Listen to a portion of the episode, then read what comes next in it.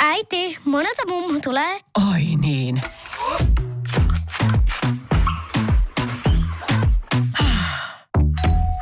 Helpolla puhdasta. Luonnollisesti. Kiilto.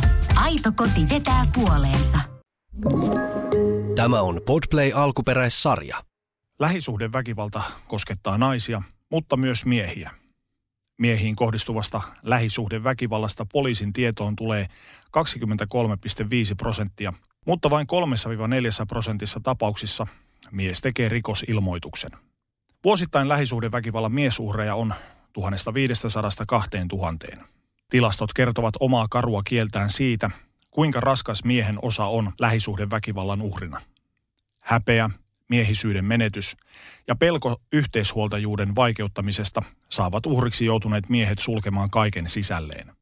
Niko kertoo, millaista on elää jatkuvan lähisuhdeväkivallan uhrina ja kuinka hän löysi tiensä ulos. Minä olen Teemu Pastori Potapov ja tämä on Selviytyjät tarinoita elämästä.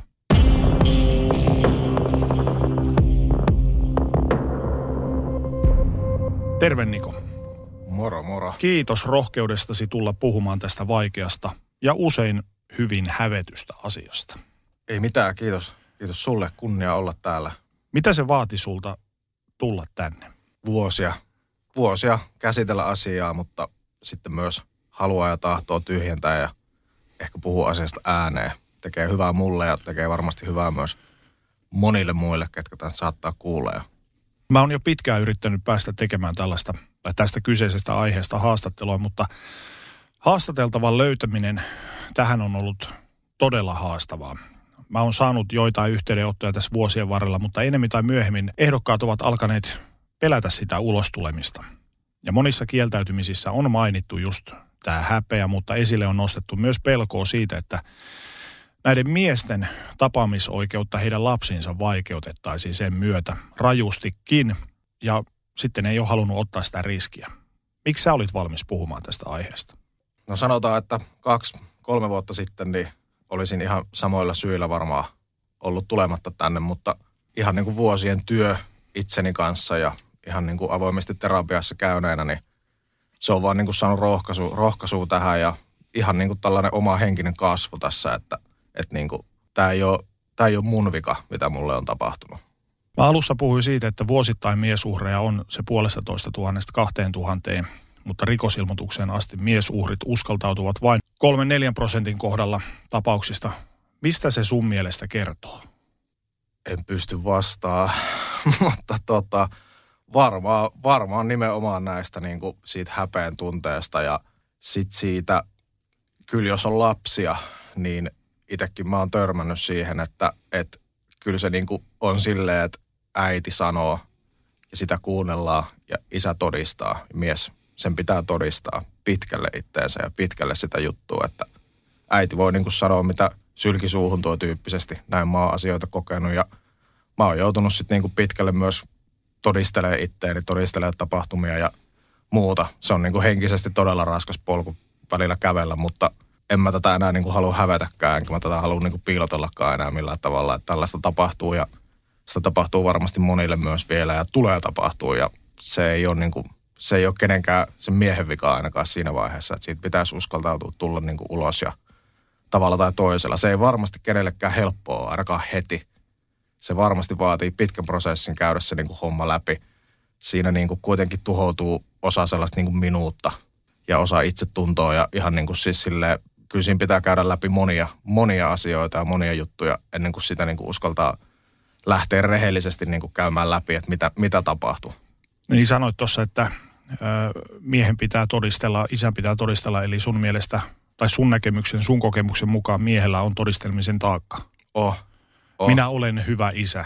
Joo, joo, kyllä. Ja sitten niinku tavallaan ne vertaisvirheet, sanotaan, että jokainen meistä tekee ainakin virheitä. Näin on, näin on todettava. Mäkin olen tehnyt virheitä. Mutta niinku niiden esille kaivaminen vaikka, niin kyllä se niinku niistä pois tuleminen miehenä on paljon vaikeampaa mun mielestä ja mun näkökulmasta. En mä usko, että asiaa helpottaa sitten, että tuolla on viranomaisia, lastenvalvojia ja ihmisiä, jotka on esimerkiksi naisia. Mm. En mä sano siinä, että siinä on mitään väärää tai huonoa, mutta on siinä niin kuin tavallaan sellainen tietty perspektiivi ollut aina, niin kuin, että jos mun pitää sellaiselle täti-ihmiselle mennä, mennä sen jälkeen niin kuin kertomaan omaa näkemykseni siitä, kun lasten äiti on kertonut jotain, niin mä kyllä havaitsen jo niistä kasvoista, ennen kuin mitä on niin kuin puhettavissa, niin kuin, että mä oon tässä se syyllinen ja mun pitää todistaa ennen kuin, niin kuin sanakaan on sanottu. Niin pitkään on käyty keskustelua nimenomaan siitä, että miesten osa tällaisissa yhteishuoltajuustapauksissa, niin se on aina vähän heikompi. Oh. Ja siihen on lakimuutosta monelta, monen otteeseen yritetty hakea ja on, on järjestetty erilaisia vetomuksia ja muuta. Joo, kyllä. Toivottavasti asiaan tulee jotain niin kuin edistystä. Mutta kyllä mä oon niin kuin rehellisellä omalla ittenäni myöntänyt virheeni, pystyn edelleen myöntämään ja niin kuin sanomaan, että en mä tällaisia virheitä tee. Ja kuten mä voin sanoa silti, mä oon helvetin hyvä isä. Mä oon aina ollut. Mä oon niin kuin ollut se, joka on, meidänkin lapset on sitten kasvattanut ja ollut kotona ja kattonut vierestä, mitä on tapahtunut ja ottanut paskaa. Mutta sitä ei niin kuin voi kukaan muu sitten tietää. Minkälaisia ajatuksia sana lähisuhdeväkivalta herättää sinussa? Vihaa, vääryyttä, sellaista niin kuin surua. Onhan se, niin kuin, on se väärin, jos sellaista tapahtuu. Se on myös todella tietysti yleisempää, että siitä puhutaan, että mies tekee niin naisille. Mm. Voi olla, että näin tapahtuu myös niin kuin useimmin. En, en pysty sanoa, en ole koskaan tutkinut mitään faktaa, mutta kyllä niin tapahtuu toisinkin päin. Puhutaanko sun mielestä tarpeeksi paljon siitä miehen näkökulmasta, miehen kokemasta lähisuuden väkivallasta? Tarkoitan tässä niin kuin julkisessa keskustelussa, lehdissä, haastatteluissa. Otetaanko siihen tarpeeksi kovaa kantaa? Ei, ei. Ei se niin kuin, vaikkei se fyysistä olisikaan, niin kuin mullakaan se ei ole ollut juurikaan fyysistä, mutta niin kuin kuitenkin ei siihen niin paljon oteta kantaa. Sanotaan, että jos laitetaan kaksi juttua vierekkäin, missä mies kertoo omasta kokemuksistaan ja nainen kertoo omista kokemuksistaan, niin kyllä luultavasti se niin kuin miehen tekevä vastaava nousee niin kuin enemmän tunteisiin ja otsikoihin ja mm. tälleen. Et, et voi olla myös siitä, että eihän se miehet varmaan uskallakaan puhua, niin kuin tässä alussa sanoitkin, että se – häpeä ja kaikki pelko monesta niin kuin on, on paljon suurempi kuin naisilla. No tosiaan, kun puhumme, puhumme suomalaisten miesten kulttuurista tai miehisyydestä, useasti siihen liitetään maskuliinisuus. Äijät on äijä ja muijat on muijia tyyppinen ajatus. Samalla tämä tietynlainen toksinen ajattelutapa ajaa uhri miehet ahtaalle. Sitten tulee kuullaan kavereiden suusta, ai sun muijas hakkaa sua, oot se mies vai nynny. Joo. Siitä tulee semmoinen häpeä, että leimaantuu juuri muiden miesten silmissä, esimerkiksi nössöksi ja nynnyksi, niin se on aika valtava se häpeä, se pelko siitä leimaantumisesta. Mitä ajatuksia sussa tämmöinen herättää? Allekirjoitatko? Joo, allekirjoitan kyllä täysin. Ja, ja näin se vähän niin kuin valitettavasti surullisesti menee, vaikka ei se niin kuin ehkä saisi olla silleen.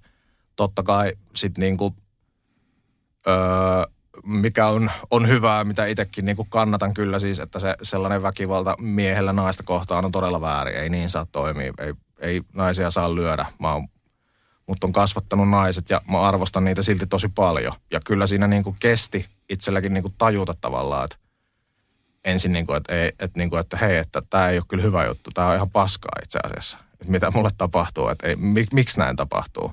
Ja kyllä siihen niin kuin menneisyyskin vaikuttaa, että siihen pystyy heräämään, että mitä, millainen on ollut lapsuus ja mitä kaikki on niin kuin tapahtunut. Että, että tavallaan se oma näkemys naisista on myös ollut ehkä sellainen just, niin kuin sanoit, että äijät on äijä ja muijat on muijia tyyppinen. Ja sitten siihen kestää niin kuin pikkuhiljaa, pikkuhiljaa herätä siihen tilanteeseen tavallaan, että hetkinen, että, mm-hmm. että mit, miten, miten tässä nyt niin kuin tälleen on käynyt. No missä kohtaa sun mielestä pitäisi tapahtua muutos, että päästäisiin eroon tuollaisesta tavasta ajatella? Mitä pitää tapahtua? Aika hankala kysymys. Kyllä se pitäisi jostain koulusta jo lähteä, missä niin opetettaisiin opetettaisi tasa-arvoja ja tällaista niin kuin, Suomihan on siinä mielessä hyvässä tilanteessa, tilanteessa kaiken tasa-arvokeskustelun suhteen, mutta niin kuin, en mä osaa silleen vastata tähän, että, että mitä sille pitäisi tehdä. Mutta jotainhan sille pitäisi tehdä ja jotain, jotenkin se pitäisi ihan niin kuin aika nuorille se pitäisi pystyä opettamaan ja näkemään, niin kuin, että kyllä niin kuin naisetkin voi olla huonoja ja vähän pahoja ihmisiä. Niin ja lähinnä sitä tuosta miesten toksisuudesta varmaan se suurin muutos lähtee meistä miehistä itsestämme, että me opat, opetamme esimerkiksi omat poikalapsemme erilaisiksi. Ei enää ylläpidetä sitä toksista ajattelutapaa, sitä toksista maskuliinisuutta, että miehet Joo. itse, vanhemmat ö, opettavat lapsilleen erilaista tapaa ajatella ja nähdä maailmaa. Joo, kyllä, kyllä. Kyllä se varmaan tulee. Sieltähän se tulee, että, että niin kuin mun isät ja nämä sukupolvet on nimenomaan niin kuin sitä, sitä mm. tavallaan, niin kuin, että, että niin kuin miehet, ei, miehet ei itke ja mm.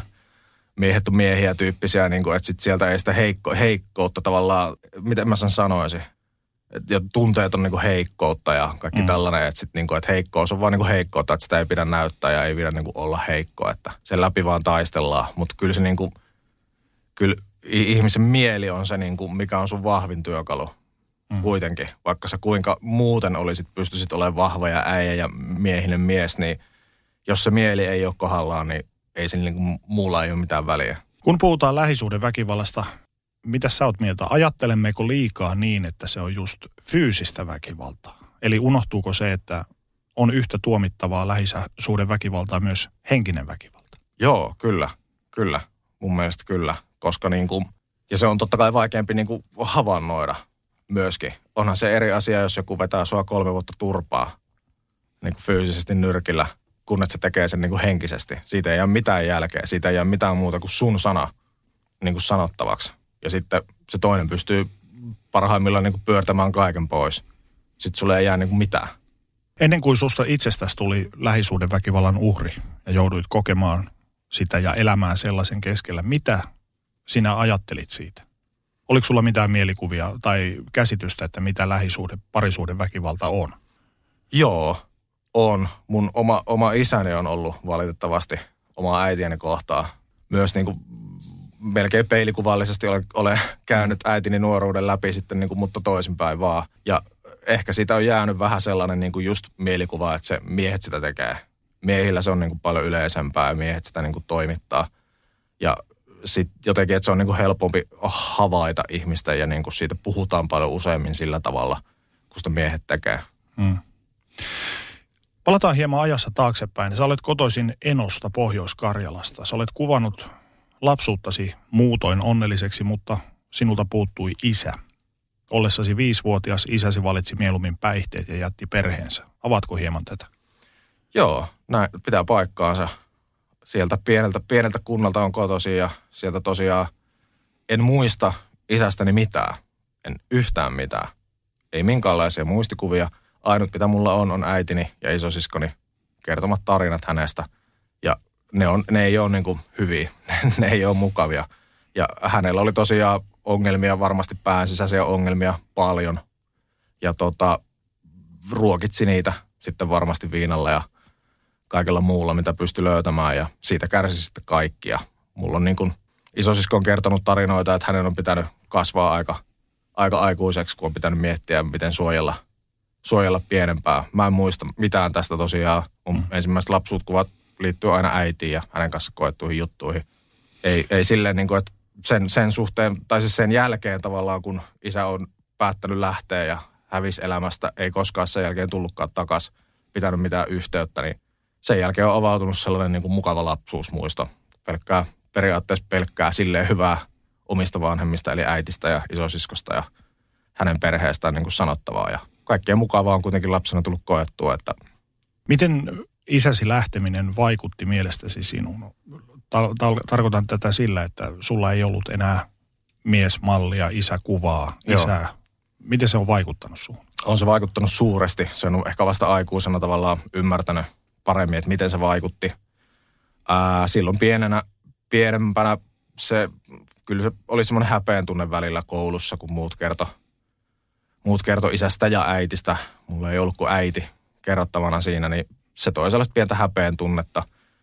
Kyllä se toi sellaista yksinäisyyden tunnetta paikotelle, että et, et ei ollut ketään kenenkaan tehdä niitä, mitä isät niin poikien kanssa yleisesti tekee. Näitä klassisia pelataan palloa ja mitä, mitä muuta niin kuin voi olla, mitä isät pojat silleen tekee, käy ongella ja vastaavaa. Ei ollut niin kuin mitään tällaista. Sitten piti keksiä itse. Sitten niitä, sit niitä alkoi niin kuin vähän niin kuin päässään luomaan niitä juttuja, että, mm. että olisipa kiva, kun tässä olisi nyt joku isä ja isän kanssa voisin tehdä tätä ja sitten se teki, teki mulle, mulle myös sellaisen, että mä oon tosi pienestä asti tykännyt niin kuin lapsista. Pienemmistä lapsista. Mä oon aina halunnut lapsia ja tykännyt niin kuin ihan tosi paljon lapsista. Ja ollut niin kuin pienenä sitä mieltä, että musta tulee vielä joskus isä. Ja sitten sit kun musta tulee isä, niin mä teen niin kuin kaiken sille eri tavalla kuin mun isä teki. Et mä haluan olla kaikkea muuta kuin se. Koetko, että isäsi lähtemisellä on ollut mitään vaikutusta siihen, miten esimerkiksi luotat ihmisiin? Hyvä kysymys, mutta aika varmasti, kyllä. Kyllä se sellainen niin kuin epävarmuus tavallaan, että sellainen luottamus on tietyillä ihmisillä, ketkä lähellä on mua, niin joutunut aina hakemaan. Niitä on Mm. niin kuin aina vähän pitänyt tarkkailla.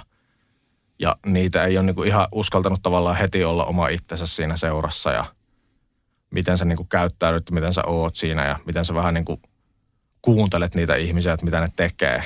Kyllä se varmasti on vaikuttanut ja sitten niin kuin oman isän tai niin kuin miehen mallit piti sitten niin kuin löytää jossain vaiheessa jostain ja sitten niitä ei välttämättä löytänyt ihan parhaista esimerkkeistä, että ne oli sitten niinku rokkitähtiä ja elokuvagangstereita ja muuta sitten, mitä ei niinku, sitten niissä ei ollut mitään realistista kuvaa siihen, mm. niinku, että mil, millainen niinku hyvä isä olisi ja mitä ne niinku arkiset asiat, mitä isä voi tehdä, niin on. Niin sellaiset niinku puuttu. Niin sä mainitsit tuossa, että sulla ei hirveästi tai ei oikeastaan ollenkaan ole mitään mielikuvia isästäsi tai muistikuvia. Puhuttiinko teillä kotona millä tavalla sun isästäsi sulle?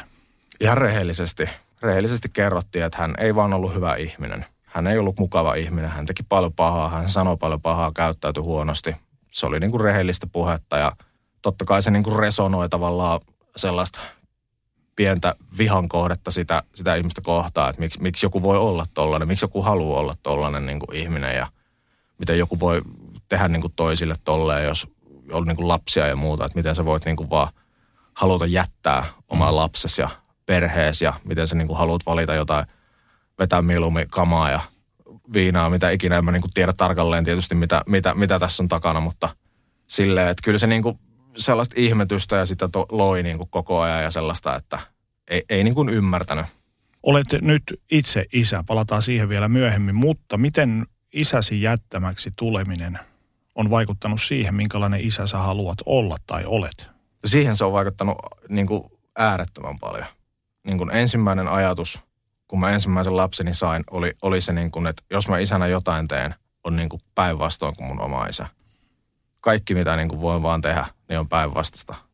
Ei ole aina mennyt ihan maaliin, mutta niin kuin virheeni mä pystyn siinä myöntämään ja tulemaan takaisin siinä ja yritän niin kuin korjata ne virheet myös sit sitä kautta Mutta pyrkimys on kova. pyrkimys on kova, kyllä. Ja kuitenkin niin kuin olen valinnut päihteettömän elämän pitkä aikaa sitten ja halunnut niin kuin antaa tavallaan lapsille sitä sellaista vanhemmuutta tavallaan, mitä mun äiti on mulle antanut. Vähän jopa liian sellaista niin kuin suojelevaa ja öö, sellaista niin kuin paasaavaa, palvelevaa tyyppistä sellaista, niin kuin, että sellaista mä havaitsen itsessäni paljon, joka johtuu varmasti totta kai siitä, että kun sitä isää ei ole ollut, se ei ole ollut sanomassa, että älä tee näin tai tee näin, mutta sitten niin että äitin esimerkillä on menty, joka on ollut sitten ihan toisenlainen, hyvin suojeleva ja hyvin tällainen niin kuin rakastava ja niin kuin pelkkää hyvää haluava, niin sitä kautta se on niin kuin resonoinut itteensä myös, niin kuin, että jos mä niin kuin jotain pitää valita, niin on lapset, niin kuin aina lapset.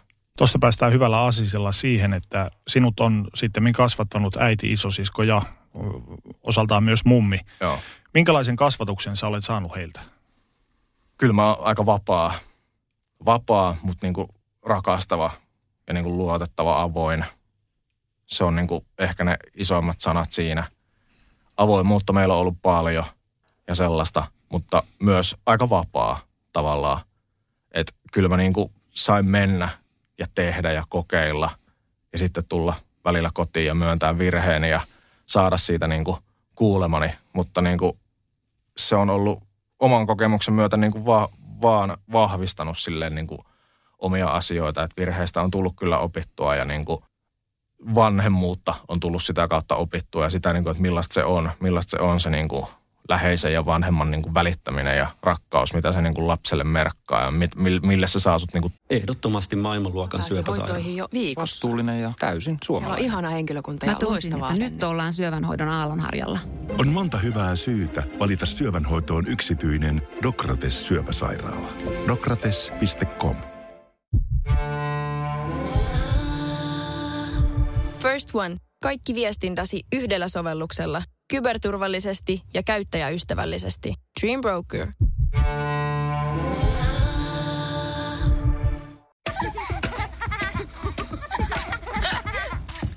Äiti, monelta mummu tulee.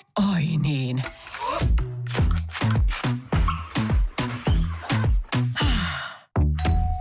Helpolla puhdasta. Luonnollisesti. Kiilto. Aito koti vetää puoleensa. Tuntee. Olet kolmen naisen kasvattama. Miten se on vaikuttanut sun naiskuvaasi?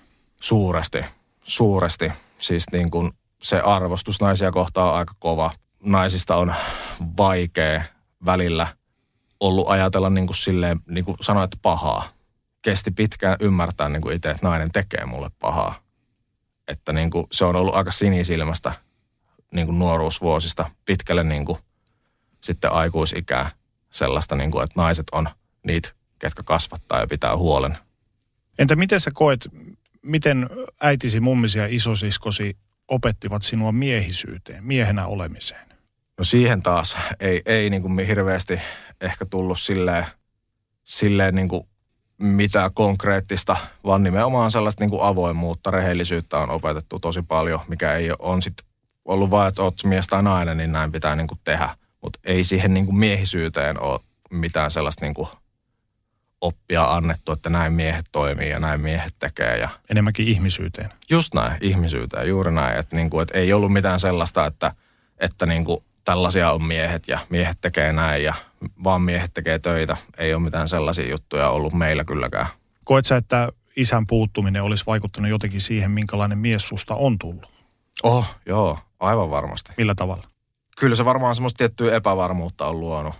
Kokeilu haluu sellaista, niin kuin, että mitä, mitä mies voi tehdä ja millaisia miehet voi olla ja millainen on, niin kuin, on niin kuin hyvä mies. Että, että kyllä niin kuin teininä, teininä päivittäin vaihtui niin kuin sellaiset miehen mallin näkemykset mukaan, niin kuin, että kyllä mies voi tehdä vähän tälleen ja kyllä mie- mies voi olla tollanen ja mm. mies voi olla tällainen. Että niitä niin kuin esimerkkejä ja esikuvia haki ja löysi, löysi niin kuin paljon, jotka sitten oli ehkä aika kaukana siitä, niin kuin, että ei sitä arkisesti tajunnut sitä, mitä se niin kuin mies siellä kotona tarkoittaa. Että on eri asia katsoa Mötlikruuta telkkarista ja ajatella, että olisipa toi mun faija, kun et sä niin kuin, tai tiedä, minkälainen se ihminen on kotona ja miten se omia lapsiaan kasvattaa. Että kyllä se niin kuin samaa asiaa varmasti heidänkin kuuluu tehdä, että olla läheisiä, rakastavia, luotettavia vanhempia heidän omille lapsilleen. Jossain vaiheessa isosiskosi tapasi miehensä, josta tuli sulle eräänlainen isähahmo. Kyllä. Mitä tämä miehen saapuminen elämään merkitsi sulle?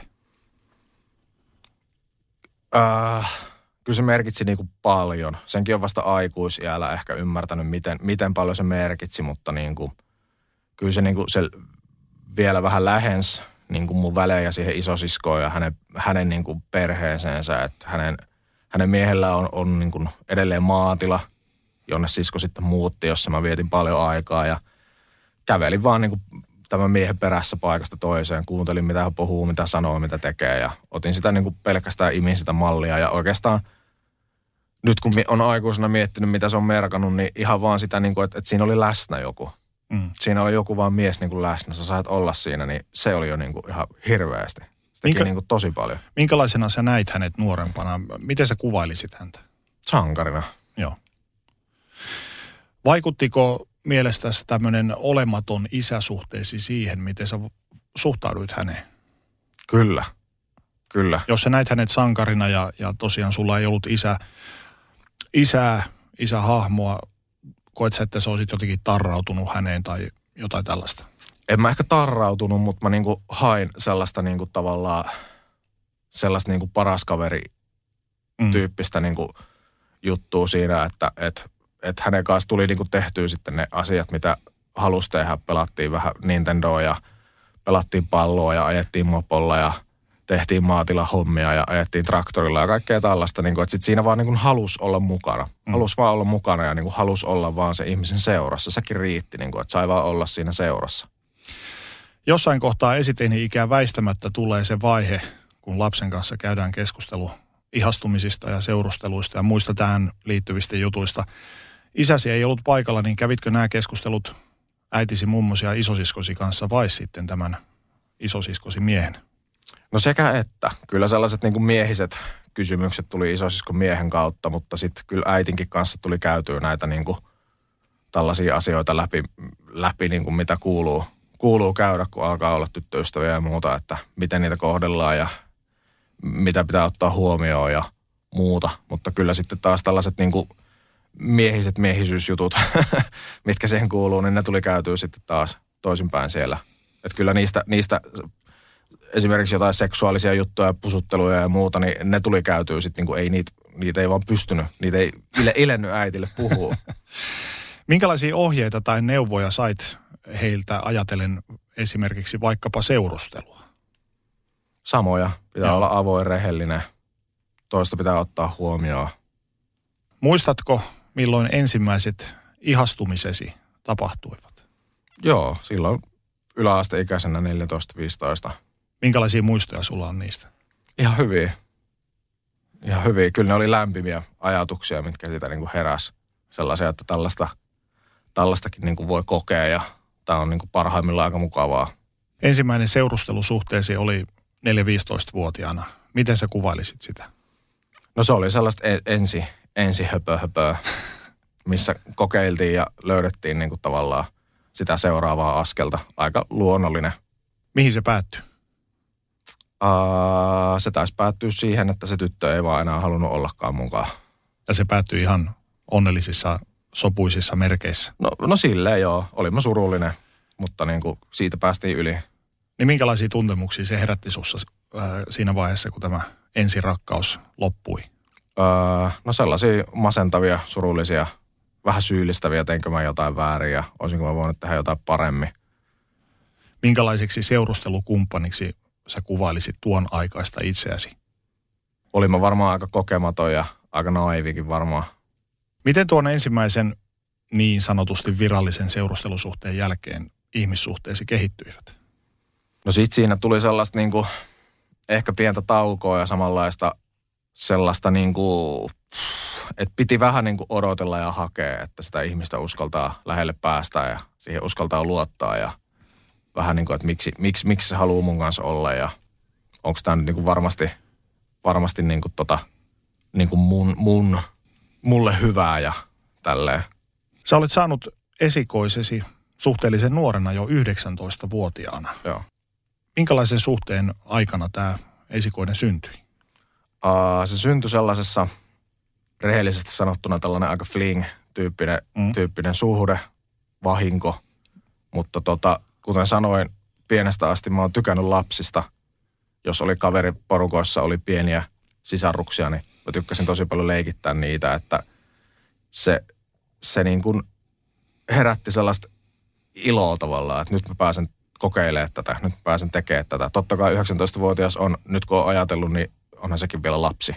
Siinä oli itselläkin paljon kasvettavaa ja kyllä siinä teki välillä itsekkäitä päätöksiä, että teki mieluummin niitä omia asioita vielä loppuun. Mutta tota, kyllä se niin kuin oli innokkuutta. Siinä oli tosi paljon innokkuutta ja halukkuutta olla niin kuin isä ja olla sille lapselle niin kuin jotain, jota niin kuin itse ei ole saanut olla ja kokea. Tehdä niin kuin asioita, miettiä, että nyt mä voin viedä tämän tänne ja nyt mä voin tehdä tätä, mitä mä en ole niin kuin saanut. Ja Sanoit, että lapsi syntyi yllättäen ja pyytämättä ja kysymättä flingin, fling-tyyppisen suhteen kautta. Olitteko ehtineet kauan seurustella ennen kuin kuulit, että tyttöystäväsi tai tapalemasi henkilö on raskaana? ei me ehkä puolisen vuotta. Miltä se tuntui kuulla tällaiset uutiset? Se oli ristiriitasta, koska oli siinä niin kuin rehellisyyttä ajatella, niin kuin, että, että tämä suhde ei luultavasti tule niin kuin kestää. Me ei niin kuin olla niin kuin loppuelämää. Mm. Se, se, se pystyi sanoa itselleen rehellisesti jo niin kuin, aika nopeasti, kun lapsi oli syntynyt ja siinä oli yritetty olla tavallaan yhdessä ja näin. Niin se, se niin kuin valaistui siinä, mutta missään vaiheessa se ei niin kuin hävittänyt mulla sitä niin kuin haluutta, halukkuutta olla isä, olla osa sitä niin kuin lapsen elämää. Sinusta tuli isä, olet aina halunnut lapsia, olet tykännyt lasten kanssa leikkimisestä ja muusta. Mutta miten tuo isäksi tuleminen muutti sua? Sä sanoit, että sä olit myös itse vielä vähän lapsen omainen ja vähän ehkä lapsikin. Joo, kyllä. Jouduit sä kasvamaan nopeassa tahdissa aikuisemmaksi.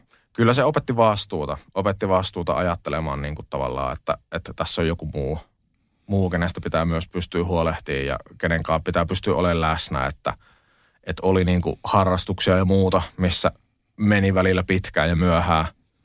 Niin sit piti pystyä niin kuin vähän realisoimaan, että näin ei voi niin kuin koko aikaa olla ja mun pitää välillä pystyä sanoa ei jonnekin ja niin kuin lähteä aikaisemmin ja lopettaa, lopettaa reenaamiset ja systeemit niin kuin ajallaan, että jaksaa aamulla herätä ja olla niin kuin virkeänä ja pystyy niin kuin toteuttaa lapsen kanssa niitä juttuja, mitä haluaakin sitten tehdä. Kuten itse jo totesit, niin tiesit, että ette tule olemaan yhdessä kiikkustuoleissa vanhu, vanhainkodissa vierekkäin, että se suhde päättyy ennemmin tai myöhemmin. Teillä oli nyt kuitenkin lapsi. Sä olit sinkkuisä ö, vapailla markkinoilla jossain kohtaa, kunnes 22-vuotiaana löysit uuden kumppanin. Minkälainen Niko sukelsi tuohon uuteen suhteeseen? Uh, siihen sukelsi aika silloin vielä itse varma, hyvin tulevaisuuttaan niin kuin näkevästi tietävää, että mitä elämässä tulee tapahtumaan. Minkälaisia ne suunnitelmat oli? Uh, no mulla on musataustaa. Siihen kuuluu paljon sitä, että tätä hommaa tehdään, tätä hommaa tehdään niin kuin pitkään ja tosissaan. Sitten niin kuin ihan normaali duunikuviot totta kai oli siinä mukana. Siinä oli liik- mun paljon ollut liikunnallisuutta aina. Kaikki tämä kuulu siihen mukaan. Ja sitten se, niin kuin, että, että lapsen elämässä ollaan läsnä ja hän niin kuin tulee olemaan myös niin kuin sitten tässä mukana läsnä. Totta kai sitten kun erot oli ollut ja muuta, niin se pieni sellainen niin kuin mm, miten mä sanon, aina epävarmuus sitten, että kun totta kai lapsi ei aina ollut mulla, niin sitten se niin kuin, että miten se vaikuttaa siihen, siihen niin kuin olemiseen ja näkemiseen ja muuten. Että milloin vaikka uuden kumppanin esittelee ja mm. tälleen, niin semmoista pientä epävarmuutta, mutta muuten olin kyllä, olin kyllä niin kuin hyvin niin kuin itseni näköinen ja oloinen silloin, silloin vielä. Tapasit uuden naisen. Minkälaisena, millaisena näit ja koit hänet?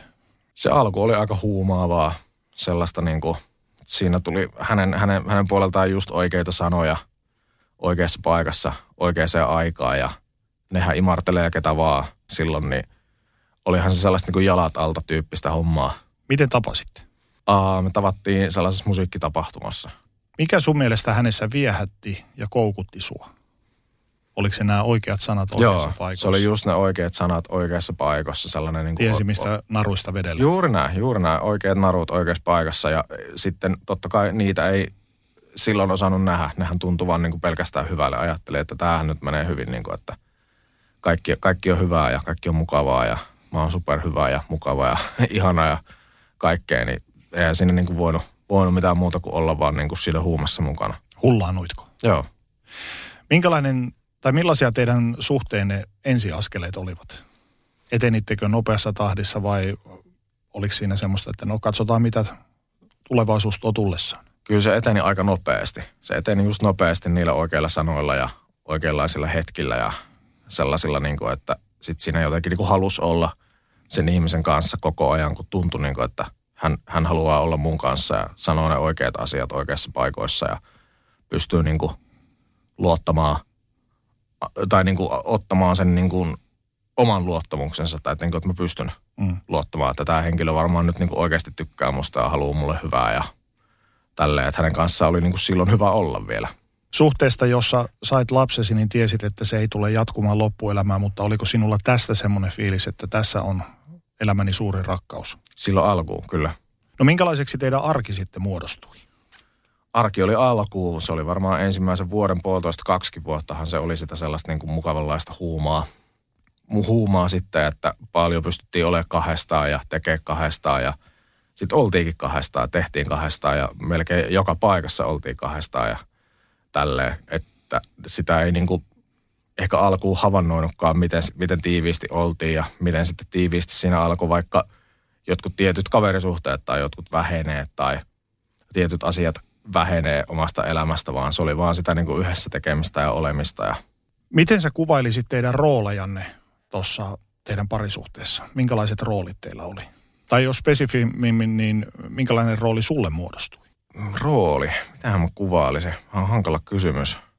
Ei meillä ollut ehkä mitään sellaisia rooleja. Nimenomaan se oli niin kuin sitä kahdestaan tekemistä. Että melkein niin kuin oltiin yksi yksikkö. Tasa-arvoisia. Joo, semmoisia, tai semmoinen, ei ehkä tasa-arvoisia, mutta semmoinen yksi yksikkö tavallaan, että jos mulla oli joku juttu, että mä haluaisin vähän mennä ja tehdä tolleen, niin hän oli mukana. Hän halusi tulla mukaan, olla siellä sitten myös ja sitten näin myös tapahtui. Miten uusi kumppanisi tuli toimeen sun ystävien kanssa. Sä sanoit jo, vihjasit jo vähän sitä, että pikkuhiljaa tuli eriydyttyä kavereista tuon Joo. myötä. Joo, no siinä oli niinku alkuun, alkuun niinku totta kai osa kattelia oli ihan ok ja näin. Sitten jossain vaiheessa just kun alkoi niinku havainnoimaan vaikka sitä, että nyt ei ole tullut nähtyä näitä kavereita ja mietittyä, että miksiköhän mä en ole nyt hänenkään kanssaan ollut yhteydessä ja sitten niinku kyseltiin, että hei, että pitäisikö vähän nähdä ja käydä vaikka tuolla, tuolla tekee tota ja tätä, niin sitten hän, niinku tämä kumppani halusi olla kuitenkin aina mukana siinä ja sitten niinku frienditkin alkoi sanoa silleen, että no, että katsotaan joku toinen kerta sitten, että jos nähdään, niinku, nähdään sitten ihan niinku keskenään ja sitä kautta. Sitä ei totta kai si- silloin niinku ajatellut, oli vaan silleen, että hm, no ei, ei sitten niinku, että ei tässä sitten mitään. Miten sun kumppa, äh, kumppanisi suhtautui sun ystäviin? Kyllähän antoi niistä niinku välillä palautetta, kertoi suoraan kenestä ei tykkää ja kenestä ei. Totta kai mä, Mikä on tavallaan ihan normaalia. Joo, kyllä. To, tavallaan ihan normaalia, kyllä. Ja sitten totta kai sit sitä kautta se meni sitten siihen myös, niin kuin, että no, no sitten niitä tiettyjä ihmisiä ei tullutkaan nähtyä enää niin, niin usein ja niin paljon. Tai sitten hänen palaute oli vaikka, että jos joku sanoi jotain vähän suoraa, että, niin kuin, että hei, että et sä nyt tolleen voi sanoa, niin sitten hän niin kuin ilmas mulle sen sitten kotona, kotona myöhemmin, niin kuin, että toi on ihan mulkku, että Mm. kehtaa tolleen niin kuin alkaa sanomaan. Rakastumisvaihetta kestää aina se oma aikansa, kunnes se arki tulee päälle ja alkaa tulla muun muassa riitoja. Kauanko teillä kesti tätä vaihetta ennen kuin arki ja ekat riidat tuli kuvioihin? ehkä ne oikeat sellaiset oikeat riidat, niin kyllä siinä meni just varmaan sellaisia vuoden päivät. Minkälaisista asioista teillä sitten tuli riitaa tai riitoja? Mm, eh, no kyllä niin kuin ensimmäisiä asioita, mitä tuli, mistä tuli niin kuin riitoja, oli sitten yhtäkkiä se yhteinen aika, jota oli kuitenkin koko ajan, kun nyt jälkeenpäin on miettinyt. Sitä oli koko ajan, kaikki piti tehdä yhdessä. Mutta sitten jos olikin jotain, niin kuin, että mä halusin tehdä jotain itekseen, ja sitten kun oli lapsi, niin sitten siitä alkoi tulla sitä riitaa. Oliko ne aiheet toistuvia vai vaihteliko ne? Mutta se oli yleensä toimista te ö, kinasitte. Joo, ne oli sitä niin kuin to, toistuvasti sitä niin kuin aikaa ja sitä, niin kuin, että, että, että miksi vaan tuon lapsen kanssa pitää aina tehdä tälleen ja olla tälleen, että miksi me ei voida niin kuin yhdessä mennä ja tehdä tolleen tai miksi sä et ikinä tee, vie mua tonne tai on munkaan tälleen tai se oli niin kuin sitä sellaista toistuvaa, toistuvaa tietyn tyyppistä kaavaa, jossa niin kuin syytettiin sitä, mitä mä tein. Oliko riidat huutoa vai mykkäkoulua? Sekä että Kumman itse koit pahempana? se mykkäkoulu on varmaan tehokkaampaa, koska sitten niinku siinä sä lähdet kaivaa sitä, niinku, että mistä tämä nyt johtuu. Ja sitten se mykkäkoulun kautta pysty hän palaamaan aina siihen, niinku, että noit mitä mä tein. Että kun sä oot tehnyt niinku nyt tälleen, nyt sä teet tälleen ja tossa sä sanoit tota ja tonne sä menit nyt sit mieluummin ja tässä sä sanoit näin ja sitten siitä, niinku, että se oli sitä syyt, sen jälkeistä syyttelyä, josta sitten itse ei osannut niinku palata. Lähit vaan miettimään sitä, että niin no, m- mitä sitten, että totta kai mä niinku teen, teen tälleen Kumman puolelta sopu yleensä syntyi, kumman aloitteesta? muun Millä tavalla? anteeksi pyytämällä. Koitko syyllisyyttä tekemistä se asioista tai tekemättä jättämistä asioista? Välillä, välillä koin ja välillä sitten kuitenkin pystyin ihmettelemään myös sitä, että miksi, miksi mä nyt tästä nyt niin pyysin anteeksi. Miksi, mä, miksi mun pitää pyytää anteeksi, että mä nyt haluan lähteä vaikka lapseni kanssa käymään puistossa ja jossain rannalla, rannalla hengailemassa, heittelemässä kiviä, mitä vaan niin tehdään lasten kanssa. Ja miksi mun niin siitä pitää pyytää anteeksi, että mä halusin sellaista niin tehdä. Jossain kohtaa teidän suhdetta alkoi näkyä muutosta hänen käytöksessään sua kohtaa vähän enemmältikin. Alkoi tulla kontrolloimista ja haukkumista ja muuta tällaista. Missä vaiheessa suhdetta tämä muutos alkoi nostaa päätään rajummin? se tulee varmaan tuli siinä niin kuin parin vuoden jälkeen. Se tuli niin kuin silleen, että mä aloin niin kuin miettimään sitä konkreettisesti huomaamaan ja niin kuin miettimään, että no eihän tämä niin kuin näin voi mennä, että ei niin kuin, mua voi aina syyttää. Reagoitko sä siihen millään tavalla? Joo, mä yritin sitä niin kuin puhuttaa, olla niin kuin järkevä siinä, että hei, että et, em, em, miksi mun pitää pyytää anteeksi asioita, joita niin kuin ei tarvitse pyytää anteeksi, jotka on niin kuin luonnollisia tapahtumia, että jos mä niin kuin oon hengannut mun lapsen kanssa ja vien sen sinne äitinsä luo takas ja tuun sit sieltä kotiin, niin tota, miksi mun pitää pyytää sitä niin kuin lapsen kanssa vietettyä aikaa anteeksi? Sitten niin kuin, että se on yhtäkkiä ollutkin pois siitä meidän yhteisestä ajasta, koska se on niin kuin luonnollista. Miten kumppanisi reagoi tähän sun ikään kuin vastalauseisiin? kaivamalla lisää, syyttämällä niin kuin lisää, että sä aina mieluummin teet sitten niin kuin näin ja sitten sä kuitenkin teet niin kuin mieluummin näin ja Sä haluat olla mieluummin, että miksi, mä, miksi sä et halua olla muunkaan. Ja se oli sitä niin kuin jatkuvaa syyttelyä ja sellaista kaivamista siitä niin kuin omista teoista tavallaan, että sitten se niin kuin puhuu ympäri siihen. Että sä alat itse niin kuin miettimään, että, no, niin kuin, että sä joudut palaa siihen, että no, et, et totta kai mä haluan niin kuin viettää sunkaan aikaa ja myöskin, niin kuin, että en, mutta enhän mä voi niin kuin samaan aikaan tehdä. En mä voi tätä lasta tänne jättää yksinään tai en mä voi, niin kuin, en mä voi niin kuin työtä jättää tonne tekemättä tai muuta. Että niin kuin, kyllä niin kuin, näitä pitää pystyä tekemään normaalisti. Mutta sitten sitä niin pystyhän osas palata aina sitten sellaisiin asioihin, joita jos mä niin kysyn, että hei, että no sähän teit kans näin. Että kun mä, mä, olin, mä olin vaikka tuossa niin toi ilta vapaalla, niin sä lähdit mieluummin käymään kavereiden kanssa tuolla. Niin hän niin pystyi ohittaa sen ihan vaan niin palaamalla siihen, että, että antoi mulle samanlaisia esimerkkejä kolme, josta menee sitten pää ihan sekaisin, niin kuin, että sä alat miettimään, että öö, kaikki ne läpi ja oot silleen, että niin no joo, mutta toi kerta oli sellainen ja toi oli vähän tällainen ja sitten se niin kuin tavallaan jumiudut siihen, niin kuin, että sä mietit niitä omia asioita. Ja sitten sä niin kuin alat miettimään, että hei, että vaikka ehkä mä tossa tein vähän tyhmästi, tossa mä olisin voinut tulla kotiin. No sit sä pyydät sitä niin kuin anteeksi ja sit sä pyydät ne kaikki anteeksi ja yrität palauttaa sitä tilannetta, mutta että siitä unohtuu se, se tavallaan, että jos, jos puhu, mä puhuin niin kuin hänelle, sitä ei sitten enää käsiteltykään. Se niin kuin unohtuu ihan kokonaan. Millaiseksi sun elämä muuttui kontrolloimisen myötä? Sellaiseksi, mm, mikä sitä olisi hyvä sana kuvaamaan, mutta kyllä se niin kuin suppeutui. Suppeutui, että sitten alkoi niin kuin miettimään enemmän, että no, että ehkä mä en nyt niin kuin, ehkä mä en nyt tästä töiden jälkeen näkään kaveria, että ehkä mä vain vaan kotiin. Ja ehkä mä, ehkä mä nyt vaan niin kuin meen tosta ja kaupan kautta ostan hänelle jotain kivaa ja yritän pitää hänet niin kuin hyvällä tuulella, että ei tule tehtyä mitään niin kuin väärää. Sitten siitä alkoi pelkää niitä niin kuin omia virheitä, jotka ei edes kaikki ollut virheitä. Ja sitten niitä alkoi niin kuin pelkää niitä omia tekoja, että toivottavasti mä en nyt niin kuin tällä, tällä aiheuta hänelle pahaa mieltä. Ja... Huomasiko kukaan ulkopuolinen henkilö tällaista muutosta sussa? Jossain vaiheessa, joo, mun paras, paras ystävä, kyllä, silloinen paras ystävä, ei ole enää, jäi pois elämästä, mutta silloinen paras ystävä kyllä joskus rehellisesti kysyi, niin kuin, että miten sä annat, niin kuin, että miksi sä tolleen toi, miten sä annat sen niin kuin tolleen pompottaa sua, että, että totta kai sä, niin kuin, miksi sä et voi nähdä mua normaalisti. Miksi sä annat sen puhua tolleen, että ei sun ole pakko niin kuin koko ajan miellyttää sitä ihmistä, että jos sä teet omia asioita, että ei sun niitä tarvitse pyytää aina anteeksi. Ja ei sitä tarvitse niin kuin aina miellyttää. Mikä sun reaktio tuohon oli? Varovainen. Se mm. oli sellainen, niin kuin, että no, että, että, että, niin kuin, no, että, että en mä niin kuin halua riitaa. En mä halua tästä niin kuin mitään huonoa fiilistä kenellekään. Ja sanoit, että entinen paras ystäväsi ei ole enää elämässäsi. Mikä johti tähän? Varmaan se erkaannuttaminen. Sellainen, niin kuin, että siitä ei vaan tullut niin kuin nähtyä. Sitä ihmistä ei tullut enää nähtyä. Ja luultavasti hän, hän on myös, en ole vielä tänä päivänä päässyt avaamaan asiaa hänen kanssaan, mutta kyllähän varmasti niin kuin ajatteli, että, että ei, tämä ei ole niin kuin vaan hyvä juttu ja hän ei niin kuin pystynyt tekemään asialle mitään. Ollaan muutamia kertoja kyllä vuosia aikana nähty ja puhuttu ja hän on niin kuin kyllä ilmassut mielipiteensä sitten ja sanonut, että hän tiesi, että tämä ei ole hyvä juttu ja hän yritti niin kuin mulle sitä mukavasti sanoa, mutta selkeästi niin kuin mä en sitä – pystynyt ottamaan vastaan sillä tavalla, vaan mä niin kuin näin sen silleen, että nyt mä niin kuin ehkä pahoitan jonkun mieleen, jos mä nyt menen sanomaan tästä, että hei, että Mikael sanoi vähän tälleen, mm. että, niin kuin, että meidän pitäisi nähdä useammin, että, että se nyt voi mulle niin kuin aina suuttua kaikesta tollasesta. Miten kumppanisi käytös sua kohtaan vaikutti sinuun, sun itsetuntoosi ja minäkuvasi?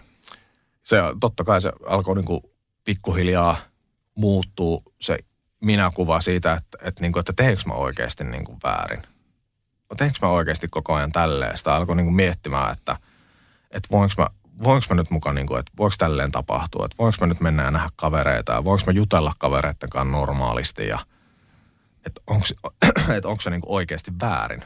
Tai että jos mä niin kuin jätän jonkun asian tekemättä vaikka ihan vaan jaksamatta, niin ihan vaikka jotain kotityöjuttuja, että joo, että mä en nyt en vaan jaksanut tehdä tätä, niin sitten niin kuin, että, että onko se nyt niin kuin väärin sitten, että mä teenkin näin. Sä kerroit tuossa, että muun muassa lapsesi kanssa oleminen hiersi kumppanisia, kumppanisia sinun välejä. Ja pari vuoden seurustelemisen jälkeen kumppanisi alkoi vaikuttamaan sun ja sun lapsesi väleihin. Kerro Joo. vähän siitä. Se alkoi vaikuttaa pahastikin, että, että tota, sit hän ei halunnut olla niinku paikalla, vaikka mm. lapsen kanssa hengattiin ja hän oli niinku meillä käymässä ja muuta. että hän ei halunnut niin kuin olla paikalla enää. Ja teki sen sitten selväksi, että hän ei tykkää. Hän ei tykkää olla siellä enää, että hän ei oikein tykkää siitä lapsesta. Ja Mikä siinä oli syynä? en mä tiedä. Ei, ei sitä niin kuin tullut selville. Ja mustasukkaisuus kuitenkin aika varmasti. Sitten niin kuin tuli tällaista pikkuhiljaa sen, niin kuin, että hän ei halunnut olla läsnä. Ja sitten jos ei ollut, niin hän oli sitten niin kuin koko ajan silleen tarkoituksenmukaisesti nyt jälkeenpäin, kun tajuaa, että tarkoituksenmukaisesti niin kuin pahalla päällä sit mm. siitä asiasta. Hän oli koko ajan niin kuin silleen, että mun piti olla ihan sekavarpaalla, niin koko ajan kysyä, että onko kaikki hyvin ja tälleen. Ja sitten hän niin kuin aina vaan niin kuin pystyi tiuskimaan, että no ei tietenkään, että kyllä sä nyt tiedät, mikä mä vaivaa. Ja sitten se niin kuin ajan myötä meni siihen, että sitten hän niin kuin alkoi dissaa ihan suoraan niin kuin vaikka tämän lapsen äitiä tai jotain, vaikka ei tuntenut koko ihmistä, että, että, niin kuin, että se on kuitenkin ihan tyhmä ämmä ja ei ole tajunnut mistään mitään ja ei osaa pitää huolta ja muuta. Ja sitten mä joudun niin perustelemaan, että no eihän, eihän näin ole, että hyvin, hyvin hän niin pärjää ja lapsi voi hyvin ja tälleen kasvaa siellä hyvin ja haluaa nähdä mua. Ja sitten se niin alkoi kääntyä vielä siihen, että hän alkoi keksiä ja syyttää niin kuin tällaisia, syöttää, anteeksi, tällaisia ajatuksia niin kuin päähän. Vaikka, että no, että sitten kun se lapsi kasvaa, niin eihän se täällä voi niin, kuin näin usein olla, kun tulee koulut ja että et, et ei se varmaan halua sitten niin, kuin niin pitkiä aikoja viettää täällä. Ja sitten niitä alkoi itsekin miettiä, että onkohan näin, että haluuko se sittenkään. Että ehkä se ei halukkaan olla niin pitkiä aikoja. Joo, totta, että sitten kun koulut alkaa, niin ei se voikaan olla niin kuin ihan näin pitkään. Ja sitten niihin alkoi niin kuin uskoa tavallaan itse, koska sitten siinä oli sitä luottamusta jo ja sitä itsetuntoa saatu karistettua niillä syytöksillä siitä, että koko ajan niin kuin jokainen, jokainen teko on väärin, että kun ei enää osaa niin kuin kaupasta ostaa oikeita kamaa ja ei niin kuin osaa siivota ja ei osaa kantaa niin kuin mitään niin kuin telkkariakaan enää niin kuin oikeinpäin oikealle paikalle ja ei niin kuin mikään, mikään ei mene niin sitten niitä, niiden kautta sitä alkoi niin kuin miettiä, niin kuin uskomaan tavallaan sitä, että joo, että ei se ehkä halukkaan sitten vanhempana niin kuin olla niin pitkiä aikoja. Joo, että se on ihan totta, että sitten kun koulu alkaa, niin ei voi olla niin kuin, ei voi nähdä niin, kuin niin usein ja se niin kuin sitten alkoi erkaannuttaa silleen, että sitten mä aloin uskoa niitä ja tälle lapsen äitille sitten niin kuin kertoa samoja, samoilla sanoilla melkein niin kuin suusta suuhun tyyppisesti, että joo, että sitten kun koulu alkaa, niin ei varmaan kannata niin kuin ihan näin pitkiä aikoja olla ja vähän harvemmin olla, että koulu sujuu ja muuta. Mikä on sitten niin ollut vuosien aikana, kun se vaan huononi ja huononi, niin on ollut myös hyvä asia, että se lapsi ei ole ollut näkemässä ja kuulemassa kaikkea. Mm. Ehdottomasti maailmanluokan syöpäsairaala. jo viikossa. Vastuullinen ja täysin Siellä on suomalainen. ihana henkilökunta Mä ja tunsin, loistava että nyt ollaan syövänhoidon aallonharjalla. On monta hyvää syytä valita syövänhoitoon yksityinen Dokrates syöpäsairaala. Dokrates.com First One. Ensimmäinen kyberturvallinen ja käyttäjäystävällinen videoviestinnän ratkaisu Suomesta. Dream Broker. Hei!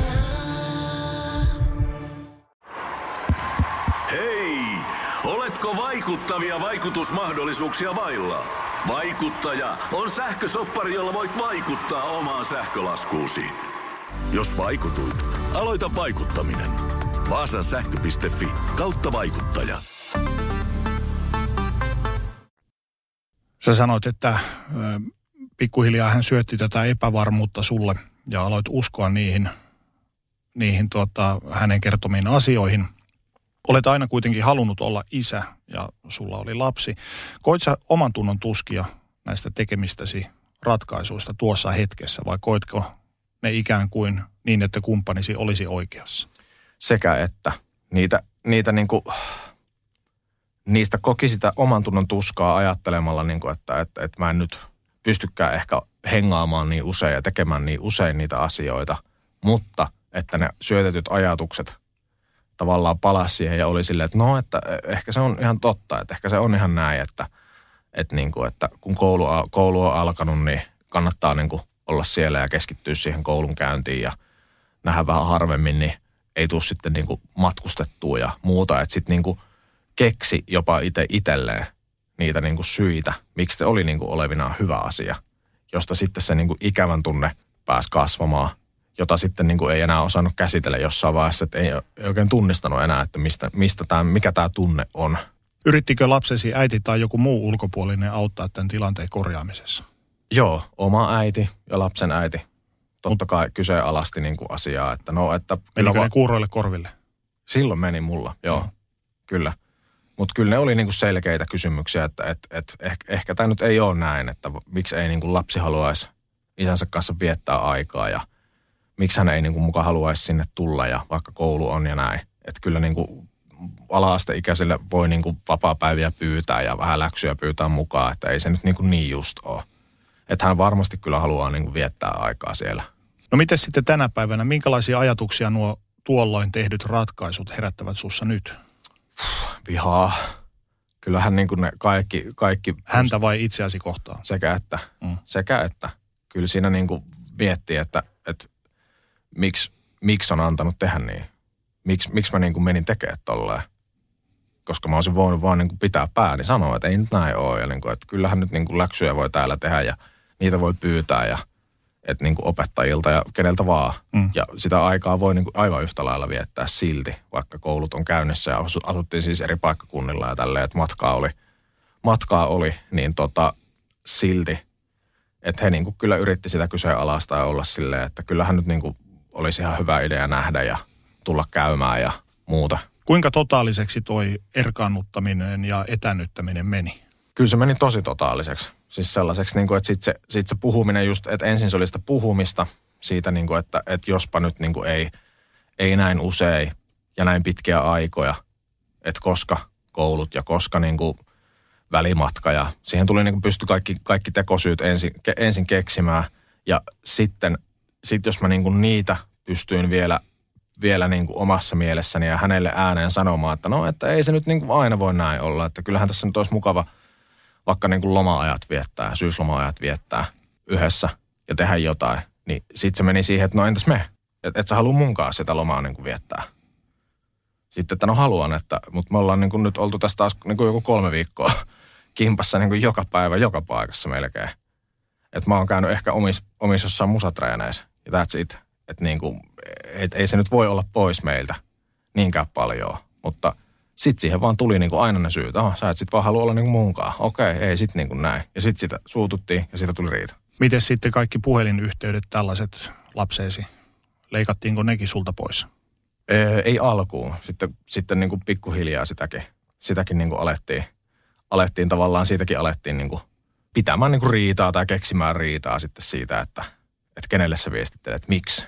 Aha, no mitä sä sille laitoit? Ja kaikki piti niin kuin saada selville ja kaikki piti saada tietää. Ja sitten jos niin kuin vaikka kerto, kerto, että mistä laittoi viestiä, kysy vaikka, että miten on mennyt ja minkälaisia juttuja on koulussa tapahtunut ja muuta, niin sitten niin niistäkin hän alkoi kääntää sitten sen niin, että hän, hänestä tuli niin kuin tosi dissaava sitä lasta ja kaikkea sitten, mitä hän siellä niin kuin teki äitinsä luona kohtaa. Miten lapsesi? Miten hän reagoi kaikkeen? Eihän Siihen, varmaan, että sä et ollut enää paikalla tai et pitänyt yhteyttä. eihän, en, en osaa sanoa. Ei hän oikein osannut niin kuin varmaan silloin vielä reagoida siihen, mutta on ollut surullinen kyllä. Olen omalta äitiltäni kuullut tästä, että hän on ikä, ikävöinyt kovinkin välillä.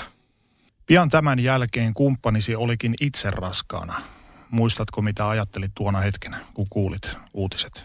Äh, joo, se vielä tapahtui silleen, että tota, just ennen sitä oli ollut tällaisia niin kuin aivan niin kuin mestarimainen riita äh, kesäloma-ajoista, kun oli kesälomaa. Ja itselläkin oli duunista kesälomaa. Ja just siitä, että kun olisin yhden viikon, neljästä viikosta sitten sen pojan kanssa halunnut viettää, niin siitä se tuli sitten se riita, että kun mieluummin menen sinne enkä niin kuin hänen kanssaan.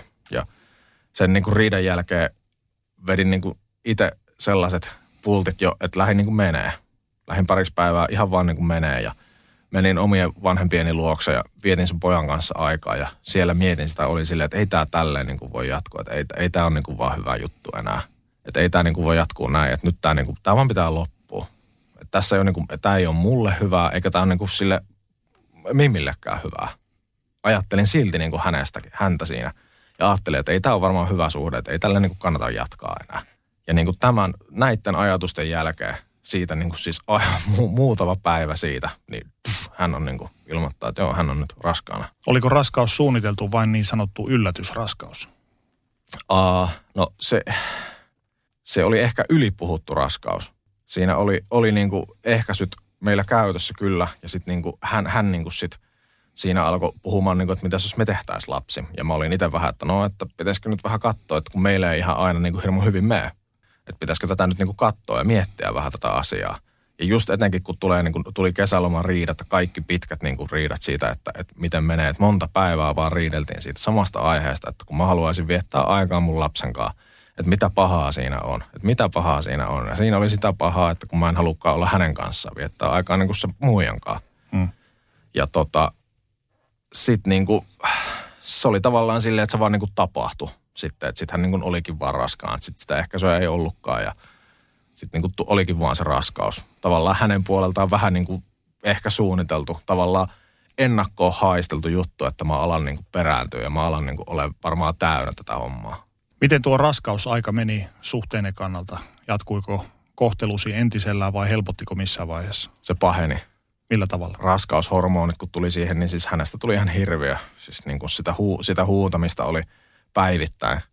Ja mä muistan vaikka, kun me ostettiin TV, kun mä kuuntelin niin kuin verkkokauppa.comista Herttoniemeen asti sen TV, TV, kun mä sitä kannoin niin, kuin niin, että kun mä en osaa pitää sitä oikein päin ja varon nyt tota ja miten sä et nyt niin kuin pysty tähän ja et sä nyt saa sitä TVtä niin kuin metrossa pidettyä paikallaan ja siis niin kuin ihan, ihan tollaisia niin kuin pientä, pienestäkin asiasta. Ihan koko ajan sellaista niin kuin jatkuvaa syyttämistä ja sellaista niin kuin dissaamista ja sellaista, että se niin kuin oli ihan kauheata aikaa. Ja silloin mä muistan, että silloin mulle tuli itselleni ensimmäistä kertaa, mä masennuin todella vitun rankasti. Ja silloin niin kuin, ää, raskausajan ehkä viimeisen kuukauden ennen kuin se meidän lapsi syntyi, niin silloin mä ajattelin metromatkalla joka päivä, kun metro meni Kulosaaren sillalta, että ajaspa tämä metro tuosta sillalta alas.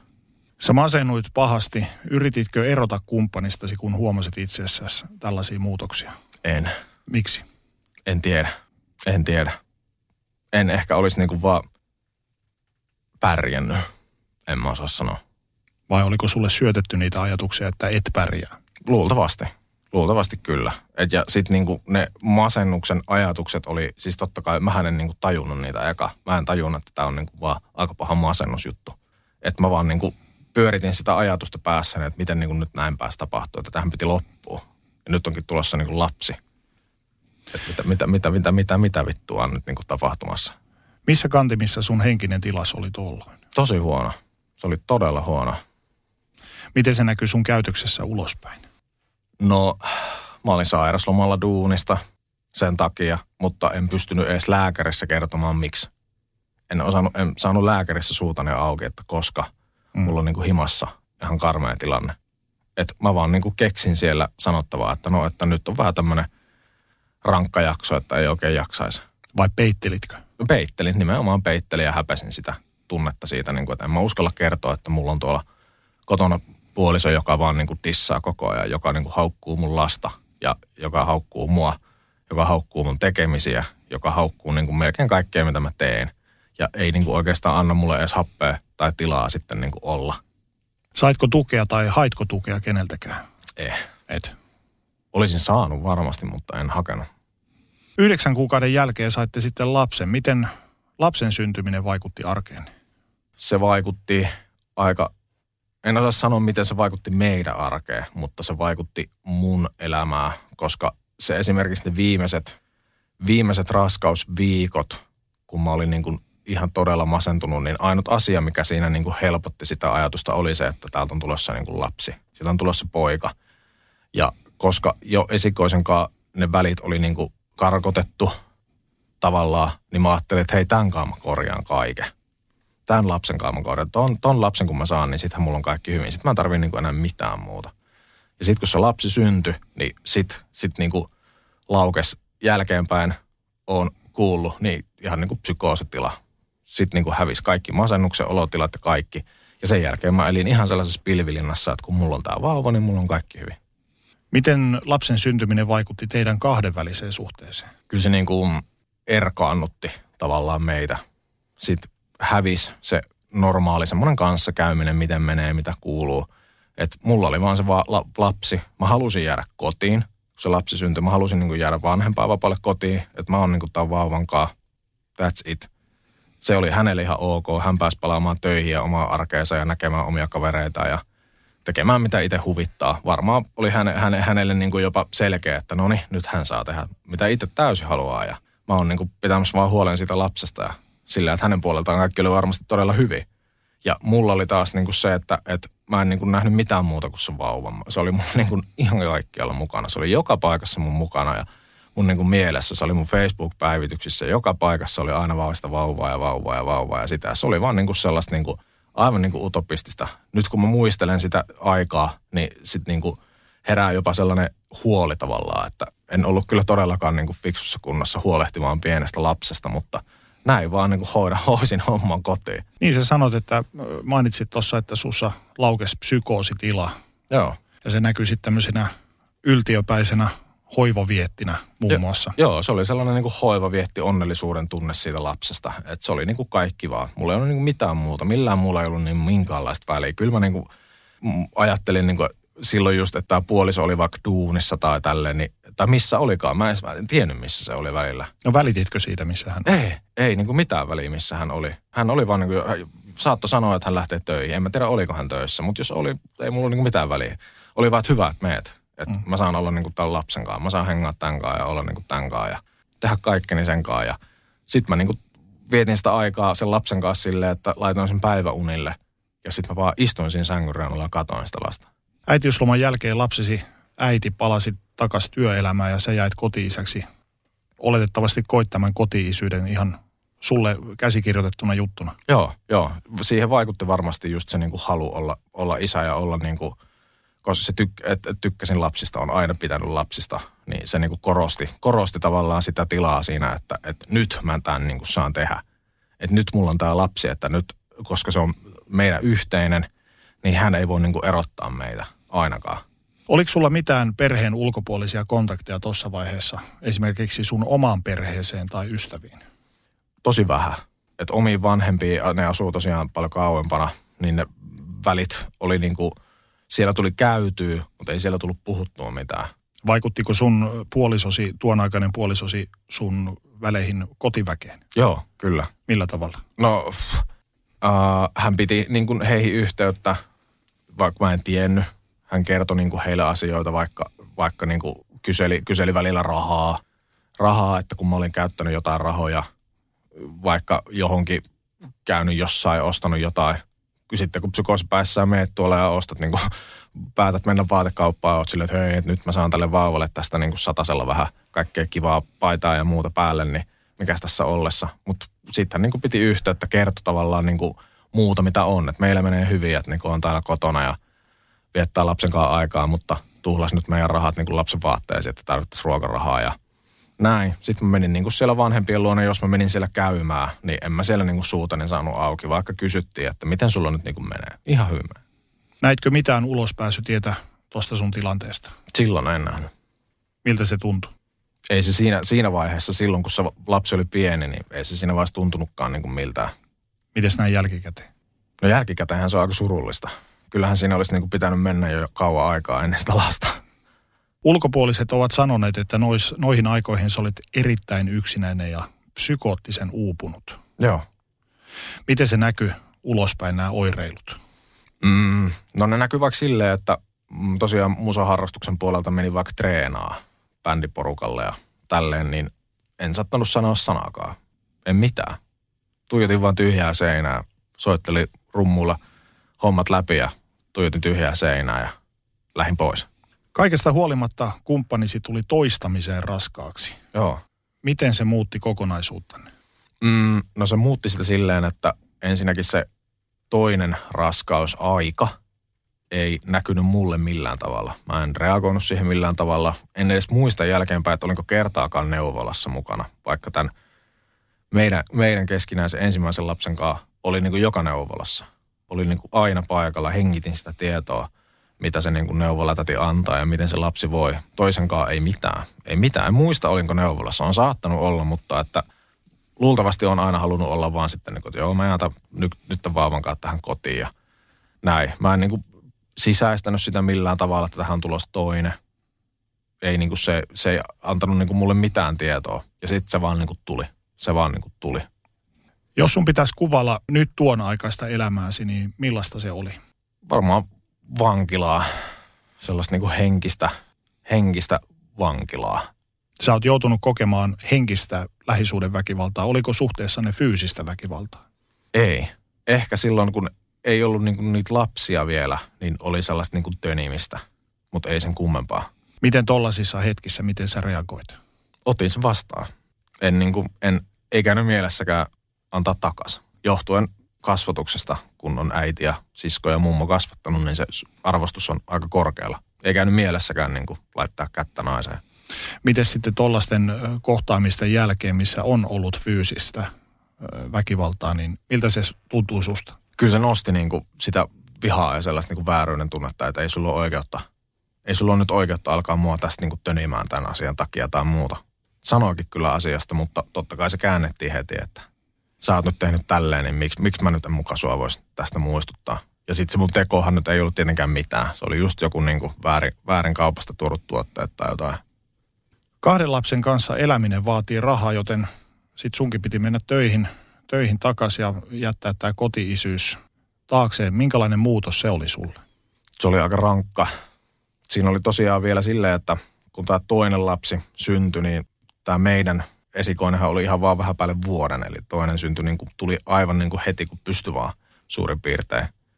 Ja sekin oli vielä sellainen, että kun se syntyi, niin se tota, mulle valkeni se tilanne, kun lastensairaalassa annettiin niin kuin tyttövauva syliin. Mm. Sitten kun tajusin, että niin joo, okei, nyt näitä on niin kuin kaksi. Aivan, kyllä, kyllä.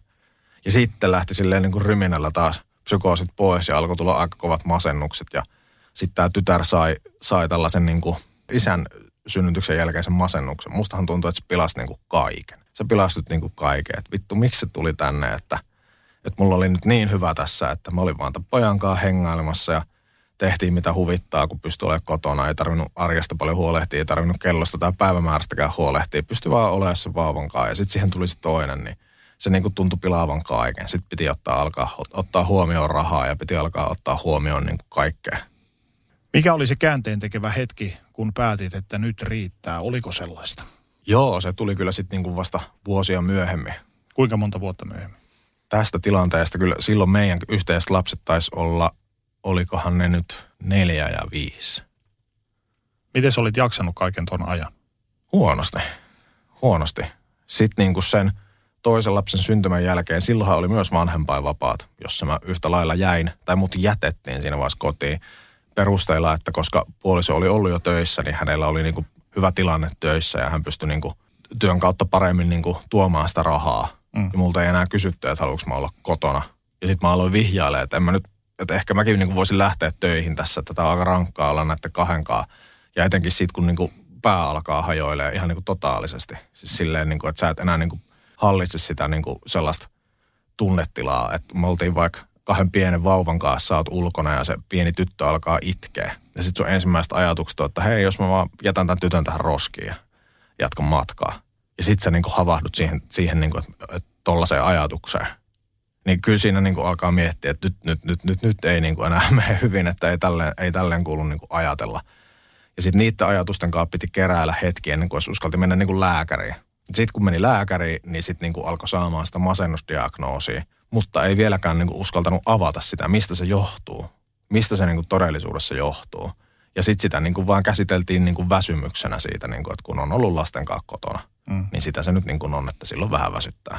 Sitten olet joutunut tai päässyt hoitojaksolle myös Auroraan. Kerrotko vähän siitä, miten tiesi joutui, ö, vei sinne? No just näistä samoista syistä, eli ajatukset oli aika synkkiä. Milloin tämä tapahtui? Tämä tapahtui sen toisen lapsen, toisen meidän yhteisen lapsen syntymän jälkeen siitä joku vuosi suurin piirtein. Eli oli se vanhempainvapaa ollut kotona edelleen ja kärsin siitä, niin kuin, että en mä niin kuin jaksa tätä, mä en niin kuin enää tiedä mitä mä teen ja silleen, että, että, että niin kuin lapset kun sai nukkumaan, niin sit itse itki tunni. Olit vaan silleen, että mitä mä teen, niin kuin, että mitä mä teen, että mä en niin kuin enää tiedä, mitä mä teen. Sitten niin kuin sulla ei ollut minkäänlaista niin kuin ajatusta, mitään muuta kuin se, että, että mitä mä teen, että niin kuin mitä mä teen, että mä pääsen tästä ylös. Mitä mä teen, että mä selviin tästä. Ja sitten kun ei ollut niin kuin tukiverkkoa, ei ollut vanhempia tai niin kuin omia vanhempia, ei ollut ketään niin kuin oikein niitä frendejäkään enää kenelle soittaa. Ei ollut niin kuin ketään, kenelle yrittäisi puhua. Sitten oli päässyt pikkuhiljaa sinne niin kuin lääkäriin ja lääkärin kautta sellaiseen kerran kuukaudessa terapiaan, josta ei tietenkään ollut niin kuin mitään apua silloin. Mutta että siellä pääsit puhumaan siitä, että kun mua väsyttää ja mä en oikein jaksaisi olla näiden lasten kanssa kotona. Ja sieltä sitten niinku, vaan siihen, niinku, että siellä sanotaan, että no, että onhan se ihan normaalia tuollainen tunteet tuollaista väsymystä, että hyvä, että pääsit tänne, niin että sitten niinku sieltä vähän annettiin jotain ryynejä sitä varten, että kokeile vähän näitä. No ne ryynit oli se, mikä luultavasti niinku, eli tällaiset niinku masennusmielialalääkkeet, koska niinku koen, että olin sellaisessa masennuksessa, josta ei niinku lääkkeellä, sitä ei niinku lääkkeellä parannettu, koska se ongelma ei ollut niinku tavallaan mun päässä, vaan se oli niinku sen puolison tekemä ongelma. Ne lääkkeet saisit niinku tavallaan ihan niinku hävittää niinku värit maailmasta sitten alkoi tulla se niin kuin olotila, että ei ollut enää surullinen, mutta ei kyllä ollut enää iloinenkaan. Niin kuin mikään ei vaan niin kuin tuntunut enää yhtään miltään. Sitten niin kuin mikään ei ollut mitään. Sä vaan niin kuin robottina toimitit kaiken läpi. Ja sitten kun se, se, se olotila oli vähän aikaa ollut, niin sitten alkoi tulla itse tuosta ajatuksesta. Sen jälkeen tuli ne niin kuin, että, hei, että, että jos tällä ei ole mitään väliä, niin ei mullakaan varmaan enää mitään väliä. Sitten niistä alkoi uskaltautua puhumaan siellä lääkärissä, että hei, että, että nyt mulla on tällainen olo. No sit vaihdettiin lääkkeitä. Sama uusiutuu, sama harmaus jatkuu. Vähän aikaa, pari kertaa sä sanot, että joo, että no ei ole enää sitä itse tuosta ajatusta. Mutta niin kuin, ei mua vieläkään niin kuin, mikään ei tunnu niin kuin miltään. Siis silleen, että jos niin kuin, mun oma äiti olisi kuollut silloin, niin mä olisin ollut varmaan vaan silleen, että no hm, semmoista, semmoista se on. Ihmiset kuolee. Sitten sen jälkeen sama homma taas. Sitten se lähtee siihen niin kuin itsetuhoiseen kierteeseen se, että no et, ei tässä mullakaan kyllä ei ole mitään väliä. Ja sitten taas sä sanot sen lääkärissä ja taas vaihdettiin lääkettä, sama homma. Ja sen jälkeen, kun se kolmannen kerran jälkeen oli käynyt sen sama harmauden läpi ja alkoi jo tietää, että nyt tämä tulee, että nyt tämä lähtee tähän, että kohta alkaa niin kuin, tämä tunne, että millä ei ole väliä. Niin sitten sitä alkoi olla silleen, että no millä ei kyllä varmaan enää olekaan väliä. Että eihän tässä ole niin millään väliä. Ja siitä niin kuin lähti se Aurora-tilanne sitten, että että niin kuin millään ei ollut enää mitään väliä. Sitten tuli se itsetuhoinen ajatus, että mä en, niin kuin, mä en jaksa tätä enää. Ja sitten mä tein sen niin kuin viimeisen ollien korjen jossain vaiheessa. Luulin tekeväni hyvin ja soittavani puolisolle kesken työpäivää, että hei, että mä en nyt jaksa enää. Että mm. mä en niin kuin jaksa enää. Mutta hänen reaktionsa oli siihen, että hei, sun on pakko jaksaa. Että mä oon nyt täällä duunissa, että, että mun pitää hoitaa mun duunit, että sun nyt on vaan pakko jaksaa. Reagoiko sun puoliso millään tavalla siihen, tai näkikö hän sinusta, että sä olet uupunut, sä olet masentunut, tai sä olet psykoosissa, tai että sulla olisi itse tuhoisia ajatuksia? Näkikö hän sinusta mitään tämmöisiä muutoksia? Ei hän niitä niin kuin varmaan nähnyt, kokenut. Koki varmaan vaan, että pysynpähän paremmin niin kuin aisoissa. Kun... Tiesikö hän, että sä oot käynyt terapiassa? Joo. Miten hän siihen reagoi? No kyllä hän aina halusi tietää, mitä siellä on puhuttu. Mistä mä oon puhunut siellä ja onkohan puhunut, niin on, onko me puhuttu meistä? Oli aina se niin kuin yleisin kysymys ja mitä sä meistä oot kertonut, mitä sä musta oot kertonut, oli ne aina ne yleisimmät niin kuin kysymykset ja huolenaiheet, eikä niin kuin se, että onko niin kuin kaikki mulla hyvin ja onko mä niin kuin parantumaan päin tai onko saatu jotain selville tai vastaavaa. Että ne oli niin kuin ne huolenaiheet siitä, että mitä siellä niin kuin käytiin läpi. Olit hoidossa Aurorassa, minkälainen tuo vaihe sun elämässä oli? Ei se sille konkreettinen ollut kyllä mä siellä niin kuin havahduin siihen, ainut mi- mihin siellä pystyi havahtuu, niin ö, oli se, että ne lääkkeet ei ole mulle. Sen mä tajusin, että niitä mä en, niitä mä en halua enää, että sen takia mä niin kuin nyt on täällä asti. Ja siellä oli sitten totta kai aivan loistavia ammattilaisia duunissa, niin he niin kuin ymmärsi sen niin kuin myös ja olivat sitä mieltä, että joo, että nyt kannattaisi olla vähän aikaa ilman näitä lääkkeitä ja katsoa, mihin se niin kuin olotila tästä sen jälkeen jatkuu. Koska jos se on ollut niin kuin vuoden verran jo tuollainen samanlainen – harmaa vuoristorata itse tuohon sinne ajatuksineen, niin nyt kannattaa tehdä jotain muuta ja jättää nämä pois. Kun sä pääsit pois sieltä, niin minkälainen Niko sieltä tuli pois? No se oli vaan muutaman päivän, kun mä siellä olin, mutta kyllä mä sieltä niin kuin tulin pois ajatuksella, että en mä nyt kuolla halua. En mä oikeasti niin kuin halua kuolla. Sitten kun tuli se hetki, että sä päätit, että nyt mulle riittää ja mä haluan toisenlaisen elämän, uuden oman elämän. Minkälainen se hetki sulle oli? Oliko se joku isompi aha-elämys? Joo, no sekin kesti siitä Aurora-sessiosta sen jonkun varmaan vuoden pari, kun se niin kuin sit jatkui sellaisena vuoristoratana se suhde. Ja sitten niin kuin totta kai, että puoliso vaan meni, oli. En tiennyt missä hän on ja milloin missäkin. Yleensä hän oli se viisi päivää viikosta duunissa ja sitten kävi vähän kavereiden kanssa ulkona ja tälleen. Ja sitten se, niin se rumpa tavallaan niin kuin antoi myös mulle tilaa miettiä sitä, että, niin kuin, että, ei tämän, että nyt, nyt mä niin kuin palaan tähän, tähän niin kuin samaan ajatukseen, mikä mulla oli jo ennen näitä lapsia. Että ei tämä ole hyvä suhde. Tämä ei nyt vaan ole niin kuin hyvä suhde. Tämä ei voi jatkuu tälleen. Että kun mä en tiedä niin kuin mitään, missä hän menee, mä vaan niin kuin en enää tiedä, kuka mä oon. Ja mä en niin kuin tiedä tyyliin niin kuin mistään mitään. Mä oon niin kuin menettänyt mun kaverit ja hyvä, että mun niin kuin oma äitikään haluaa olla mun yhteydessä. Että eihän tämä nyt niin kuin enää hyvin mene. Ja sit niin kuin se, että puoliso tulee milloin mistäkin, milloin mihinkin aikaa, yöllä tai seuraavana aamuna tai muuta. Ja pystyy vain niin puhua ja selittää itsensä aina, että missä hän on ollut. Aina pystyy olemaan niin kuin selitys siihen, että missä hän on ollut. Ja hän on ollut siellä ja kysy vaikka täältä ja kysy vaikka tolta, että ei ole mitään tapahtunut. Ja oltiin vaan viettää iltaa ja kaikki tämä. Ja sitten se vaan niin kuin jonkun sellaisen aamun, kun hän jostain tuli, kun mä taas lapsia siinä syötin aamupalaa, niin tota, sitten se, niin kuin, sit se vaan tuli sellainen, niin kuin, niin kuin, että, että nyt tämä niin kuin, nyt tää vaan loppuu. Tämä jää niin kuin kyllä nyt tää. Miltä tuon muutoksen tekeminen tuntui? Se oli silloin, silloin se oli niin kuin, kun olisi päästänyt 100 000 kiloa niin kuin paskaa pois harteilta. Pelottiko tai jännittikö tuleva? Joo. Mikä siinä pelotti tai jännitti eniten?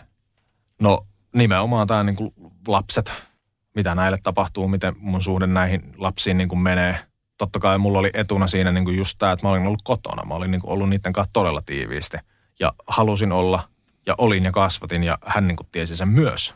Eikä pystynyt sitä kieltämään myöskään. Että hän oli ollut niin kuin aivan niin kuin aivan niin kuin satanolla tappiolla siinä, että jos hän niin kuin olisi yhtäkkiä jäänyt niiden kahdestaan, niin ties itsekin varmaan, että olisi ollut ihan kusessa, eikä olisi pärjännyt ilman mua. Miten, miten toi eroprosessi lähti käyntiin?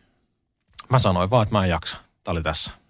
Miten sun kumppani reagoi tähän sun päätökseen? Yritti tosi kauan niin kuin pyörtää sitä. Tuliko sulla, äh, kun monestihan syntyy semmoinen, no tuk, äh, Stockholm syndrome, Tukholman syndrooma vähän tavallaan, että siihen kaappaajaan semmoinen läheinen suhde ja tehän totta kai seurustelisitte, mutta, seurustelitte, niin tuliko sulla kuitenkin missä vaiheessa semmoisia epäröintejä ratkaisun oikeellisuudesta? Ei, ei. Ja se olikin ehkä se ratkaiseva silloin niin kuin se tekijä, että kun sitä ei tullut. Sitä ei tullut mulla missään vaiheessa sitten sen jälkeen, vaikka hän kuinka yritti sitä niin kuin puhuttaa ympäri, että miten, miten meillä on ollut niitä hyviä hetkiä, joita nyt ei kyllä ollut ollut pitkää aikaa ja – kaikkeen niin kuin, sitten kaikki ne valheet, miten hän pystyi vedättää kuitenkin niin kuin, mitä mä en, mitkä mä silloin uskoin. Että, niin kuin, että hän on ollut vaan kavereiden kanssa jossain ja kaikki niin kuin nämä, että mitä on tapahtunut, niin ne niin kuin vaan valkeni tavallaan, että ei, ei varmaan ole ollut. Ei varmaan ole ollut vaan kavereiden kanssa jossain ja ei varmaan ole niin kuin vaan tehnyt tota ja ei varmaan ole niin kuin vaan hengailu vähän syyttömästi tuolla, että ei tämä niin kuin, ei vaan ole näin. Ja sitten niin kuin, että mä en, kertaakaan lähtenyt siihen, että hän yritti, että voitaisiko me yrittää vielä. Että kyllä me pystytään niin kuin tästä homma parantamaan ja katsomaan tätä hommaa. Jos sä mietit tunnepuolta, niin mitkä sun fiilikset, nimenomaan sun fiilikset oli siinä vaiheessa häntä kohtaan? Oliko siinä suhteessa enää rakkautta? Ei, ei sitä ollut ollut niin kuin pitkää aikaa. Se oli vaan sitä niin kuin, varmaan se viimeinen vuosi oli vaan sitä niin kuin, että piti niin kuin löytää se rohkeus itsestään niin kuin vaan niin kuin laittaa se poikki. Kun päätit erota ja sait hoidettua tämmöiset käytännön asiat kondikseen ja muuta, niin mitä sä itse? Haitko itsellesi apua, vertaistukea tai hakeudutko terapiaan? Joo. Sitten lähdin terapiaan niin kuin tosi nopeasti. Minkälaista apua sait sieltä? Hyvää. Tosi hyvää. Hyvää keskusteluapua. Mikä sulle oli terapiassa suurin kokemasi aha-elämys susta itsestäsi tai siitä sun tilanteesta? Uh, kyllä se oli varmaan se, että en mä ole tästä tehnyt väärin. Minkälaisen uh, yhteydessä toi, keskusteluyhteydessä toi heräsi? No siis siinä kun käytiin läpi näitä tilanteita, että niinku just vaikka tämä mun kertoma TVn kantamistarina tai muuta, tai sitten just niinku, että et miten mä oon uskonut vaikka sen, että oma lapsi ei halua viettää mukaan aikaa mun kanssa, tai että kun ne niinku vaan, joku, joku sanoo sulle silleen, että hei, että et, et, ei, ei näin ole Mm. Ei, ei tämä pidä paikkaansa. Että miksi lapsia ei halua tai niin kuin, että te, jos sä kannat TVtä, tällaista flätti TVtä kainalossa, niin ei se nyt niin kuin, ei sitä voi kantaa väärin. se, se, on, se on vaan sellainen boksi, joka on sun kainalossa, että et sä oot tehnyt niin kuin mitään väärää siinä. Että tavallaan, että joku vaan pystyy niin kuin perustelemaan ne asiat tavallaan niin kuin mulle. Miten sulla lähti toi oman itsetuntosi ja minäkuvasi rakentaminen tuon suhteen jälkeen? Jos mietitään sitä hetkeä, kun sä oot eronnut ja päässyt elämään omillas, niin miten sä aloit rakentaa sitä itseäsi uudelleen? No se, sehän lähti aika pohjalta just silleen, että koska itsevarmuus oli ihan niin kuin todella huono. Ja kaikki tämä, että ainut mitä mulla oli jäänyt tavallaan siitä, siitä 22-vuotiaasta itsevarmasta kaverista oli se musaharrastus. Ei mitään muuta oikeastaan ollut jäänyt. Niin, niin tota, se, se oli yksi, mikä auttoi siihen, että mä pystyin niinku muistamaan, että hei, tätä mä oon ainakin tehnyt aina. Tätä mä oon tehnyt aina ja tässä mä oon muuten aika hyvä. Ja sitten niinku, että piti, piti pystyä sanoa itselleen, että tämän mä niinku osaan. Ja kyllä sitten niinku se avoimuus, mitä pystyy alkaa vaikka kaveripiirissä ja bändiporukassa niinku kertomaan, että mitä on tapahtunut. Kun kaverit niinku katsoo oikeasti sille ihan suu auki, että oho, olisinpa tiennyt. Oletko pystynyt korjaamaan suhteisia aiheuttamia vahinkoja läheisiisi, kuten esimerkiksi just esikoiseesi, jonka sä oot hylännyt, tai sitten sun perheesi ja kavereihin? Joo, kyllä mä niinku omiin vanhempiini tai omaa äitiä ja isosiskoa, heihin on ollut tavallaan aina silleen niinku välit, mutta kyllä nyt niinku ajan myötä on, kun on pystynyt kertomaan, mitä paskaa se on niinku sit oikeasti ollut, niin he on pystynyt sitä ymmärtää. He on, he on niinku antanut sitä tukea ja ymmärrystä, että, että, niinku, että hei, että se on nyt takana päin ja me ollaan niinku sua varten täällä. Että jos on jotain, niin me ollaan sua varten täällä.